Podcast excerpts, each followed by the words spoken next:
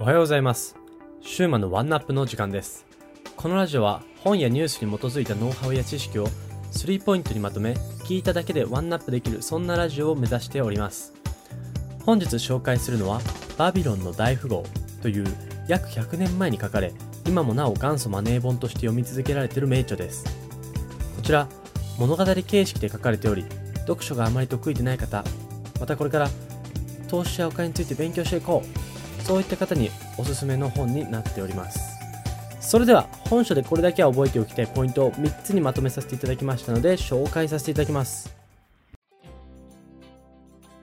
1つ目は財布は太らせることから始めようということです。具体的には収入の全体の1割は必ず貯金しようというのが最初の法則になります。日常的に生活をしていると食費、家賃など様々な生活費を出費してしまいます。これらを差し引いた残りが本書でいう貯金になるわけです。ただこの法則、あまりにつまらないと思う方もいるかもしれません。実際僕も最初読んだ時、なんだそんなことか、と少し期待感が薄れてしまいました。しかし、これから投資していこうという方にとって、この原理は忘れてはならない基礎中の基礎になると思います。というのも、投資を始めようとすると、どの銘柄にしようだとか、株式にしようか、不動産にしようかといった投資することに着目してしまいます。それ自体は全く悪いことではないのですが、バビロンの大富豪ではまず、自分の家計簿をしっかり見つめ直すことがとても重要だと強調しています。そして次のポイントである、貯めた資金は寝かさずに増やすべし。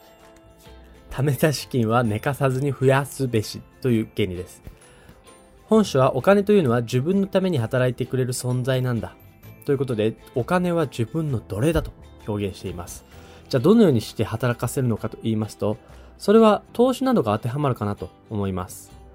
ただ、投資をするときに気をつけていただきたいのが、素人が闇雲に投資することです。本書は貴重な財産は徹底して死守するべきだと書かれており、そのために知識のある人に相談することでリスクをできるだけ減らして資産運用をしていくことが賢明だと書かれています。最後のポイントは、労働の喜びを知るということです。本書では、仕事を友達として扱い、自分から好きになっていくことが富を築く上で大切だと述べています。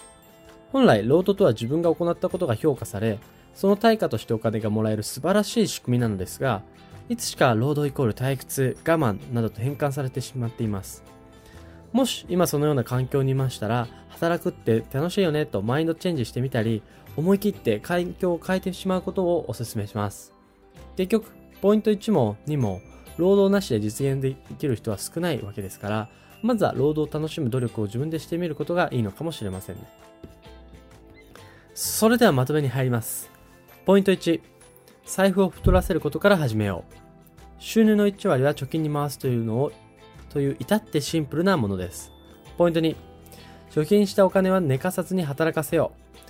う。お金は自分の奴隷だということで、専門家に相談しながら投資などをすることをお勧めします。そして最後のポイント3は、労働の喜びをしろでした。